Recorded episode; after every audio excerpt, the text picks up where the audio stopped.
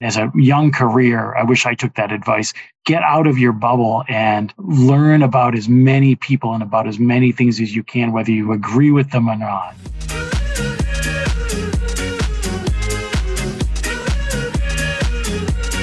Jobs in AdTech. If you're looking for a new role in the industry, there's only one place to go. Free job listing for all recruiters and talent acquisition managers until September. Go to jobsinadtech.com today. Jobs in AdTech.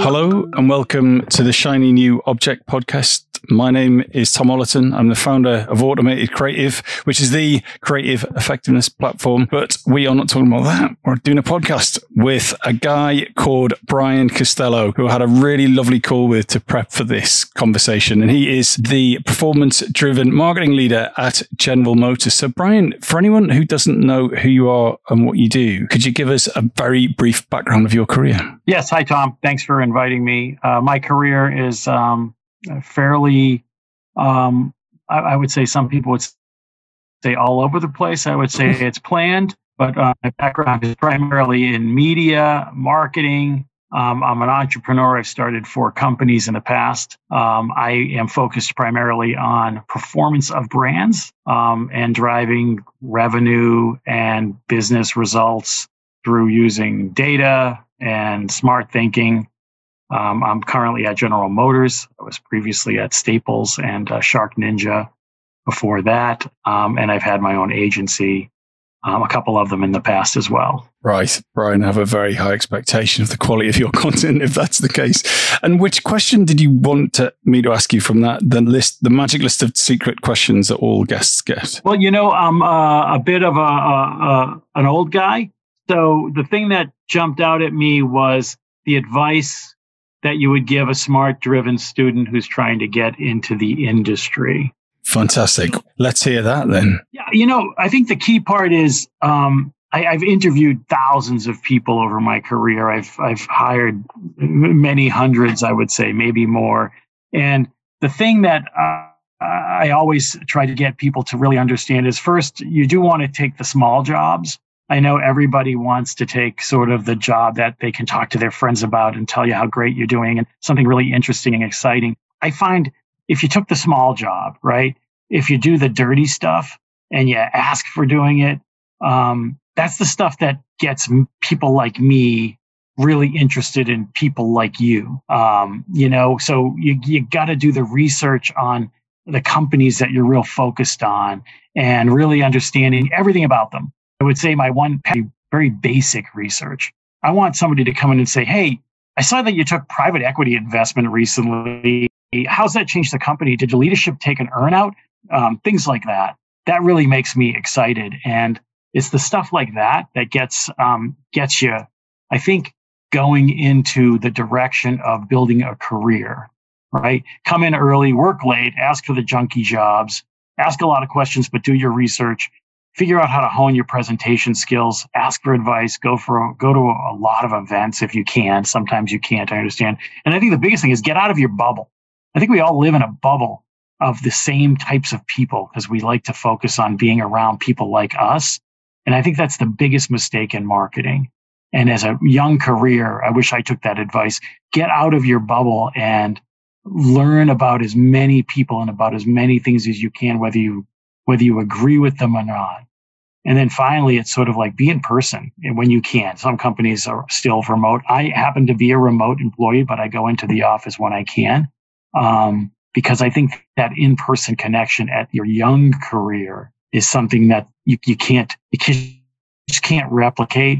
And if you can't get in the office, then just find humans. Just get out there and find humans to talk to and, and ask a lot of questions of. Um, I'll stop there for a second. No, it's, it's all really good stuff. I hadn't thought about that in terms of uh, people starting their career. Yeah, I just think that all, like my entire career, whether you perceive that as good or bad, is entirely based on people that I met. And if I hadn't met some of the key people at those key times, then it wouldn't have followed this path. It would have followed a different one, sure. But I, that's never thought about that. So thanks for sharing that, Brian. But we're going to move on from student advice and, and career advice to marketing advice. So what is your top marketing tip? What is the one silver bullet bit of advice that you always give that you know always works? You know, the, the thing, um, well, one measurement, obviously, I think you have to always think about what am I going to do to prove that the money I spent to the senior leadership actually did anything? I mean, that singular question and, and not just like glazing over it. And I know it's kind of boring for some folks, especially on the creative side. And I, I consider myself a creative person.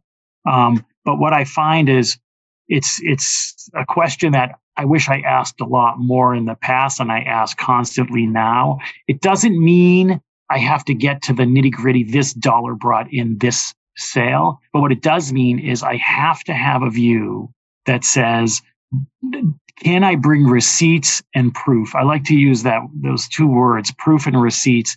When I'm in a C level conversation and they ask the simple question, well, what did this do for us? Can you prove it? If I can have receipts and I can have proof, then at least have something that says they're not coming for my money, the budget, or I'm, I'm, I'm doing something for the business. I'm really making a change for the business and I can prove it.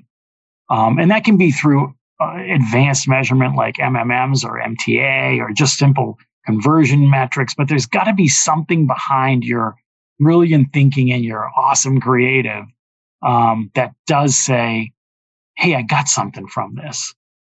That's maybe beyond just brand health, right? I think brand health is a really important metric. You have to build your brand. You have to get people really focused on it. You have to get people excited about it, right? That's a metric too, right? How do I measure that? But have, have markers that say this did this and it got us this is the thing I, I focus on most.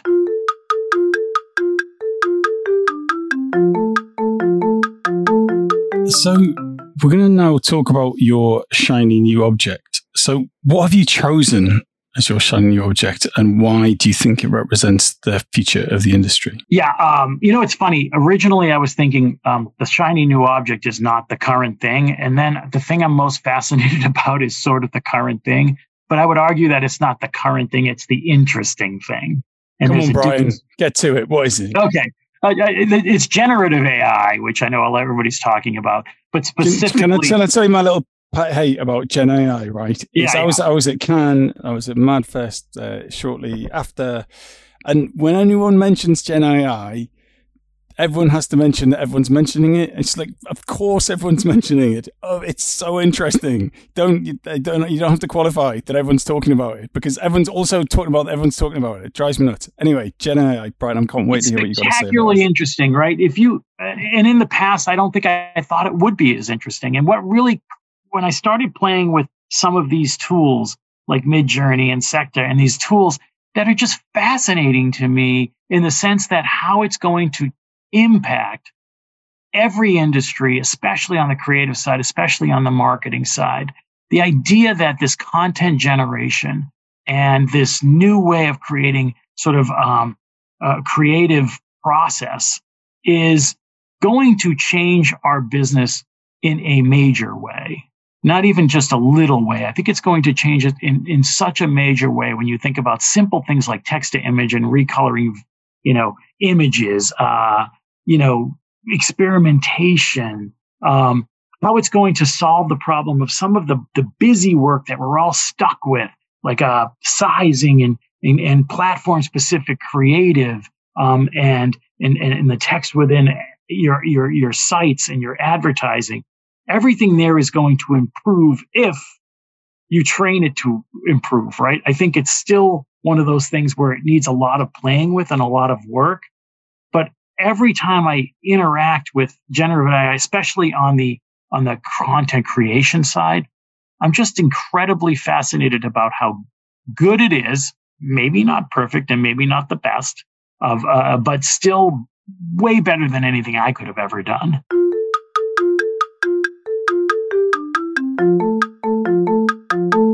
This episode of the Shiny New Object podcast is brought to you in partnership with Madfest. Whether it's live in London or streamed online to the global marketing community, you can always expect a distinctive and daring blend of fast paced content, startup innovation pitches, and unconventional entertainment from Madfest events. You'll find me causing trouble on stage, recording live versions of this podcast, and sharing a beer with the nicest most influential people in marketing. Check it out at www.madfestlondon.com.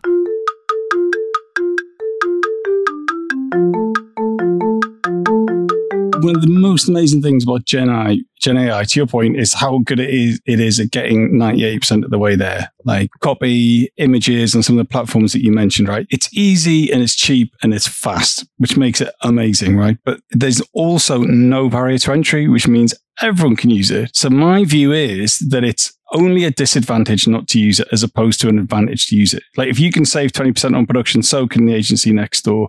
If you can write better SEO copy, so can the brand next door. So my thing is, is that ultimately it'll be the creativity of the person using the, using it that counts, which isn't actually that different to where we are pre Gen AI that it's the quality of the creative that really matters. So I'd love to get your view on that. I think you're right. I think ultimately it's going to need, and I think that's what I meant by the training of it, right? You still need really, really smart human beings with a, an eye for detail and creativity to get it to the level where I think people will want to use it. But I also think that it, it changes how they think. I think it creates way more opportunity for those really smart people to focus on the things that they're just really good good at, which is innovation and thinking, and get them out of the the the um, the process stuff that a lot of people don't like. Um, it, the workflow, right? I think it will change the workflow, and it gives uh, folks a lot more flexibility in that regard. And I think you can actually create a lot more ideas when you feed it the right way and you train it the right way. But I, I'm 100% on board with the fact that you still have to be a really smart human. Doesn't mean, by the way, we're going to have that. I think there'll just be a lot of folks using it and a lot of it will be real junk. Um, and it will just be the way, but it, how's that change anything, right? It's the same today. Yeah. You're just narrowing it down.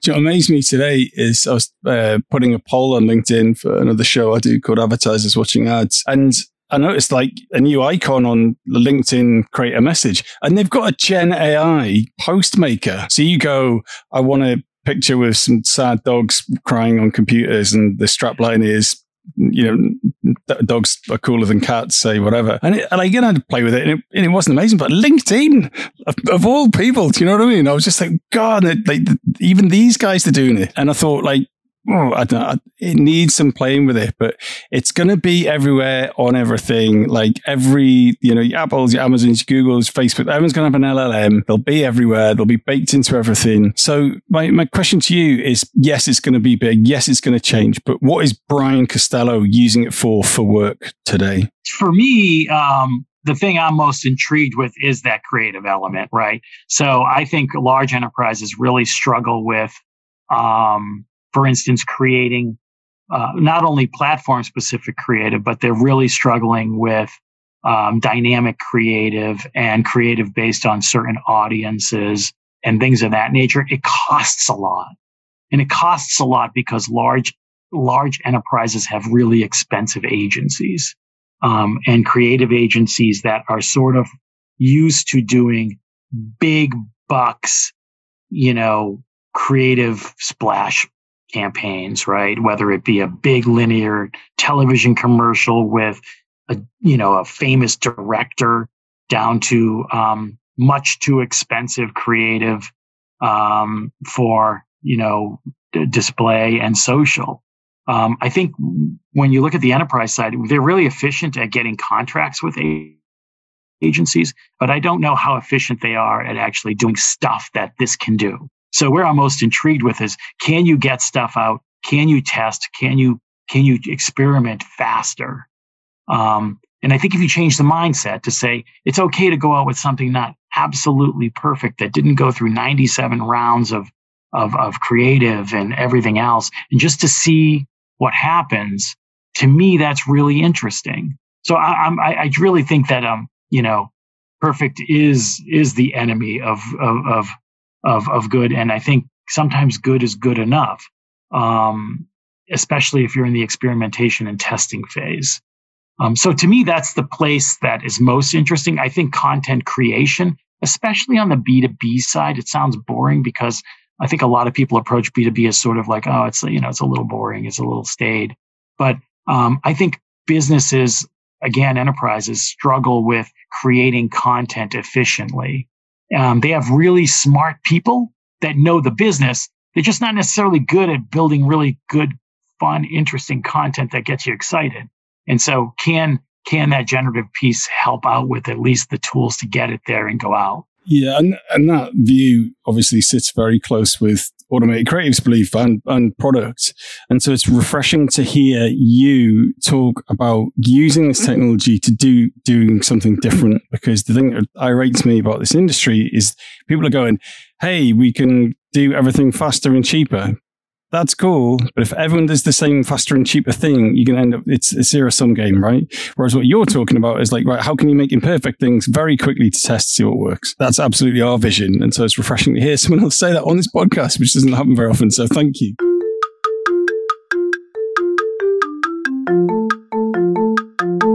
Right, Brian. So we're, we're, coming up on time, unfortunately. I'm sure there'll be lots of people that want to speak to you. So where can they do that? And what makes a brilliant outreach message to you? Oh, this is good. Um, LinkedIn is probably the best way. Brian Costello. I'm on LinkedIn. I work for General Motors. It's easy to find me. I don't have a Twitter account. I know that's horrible for a marketer, but I just don't. Um, you have an X so, account, is what you're saying. Oh, an X account. Excuse me. You're right. Uh, LinkedIn. Um, LinkedIn is the best place. Um, just say something useful to me. Um, I get, I would say, I get so many pitches um, in LinkedIn. It's insane. Uh, I was going through it this morning and I couldn't believe it. But um, d- did I meet you? Did I did I say anything interesting to you? Do you see anything that's interesting to me? I'm always curious. I'll never. I'll hopefully not blow you off. I usually do respond. Um, but I just want to hear something interesting that's relevant to me uh, today um, from a, from like uh, partners and vendors, and now obviously from people from brands, anybody that just wants to reach out. I speak at a lot of events, um, uh, and so you can always find me at something like Brand Innovators or one of the um, one of the uh, events, especially around the Boston and New England area where I happen to live. Brilliant. Well, look, Brian, that's excellent guide for anyone trying to get in touch with you. And thanks for sharing your passionate views about Gen AI, Gen AI um, receipts and proof and uh, taking on the small jobs. That was fantastic. I appreciate it, Tom.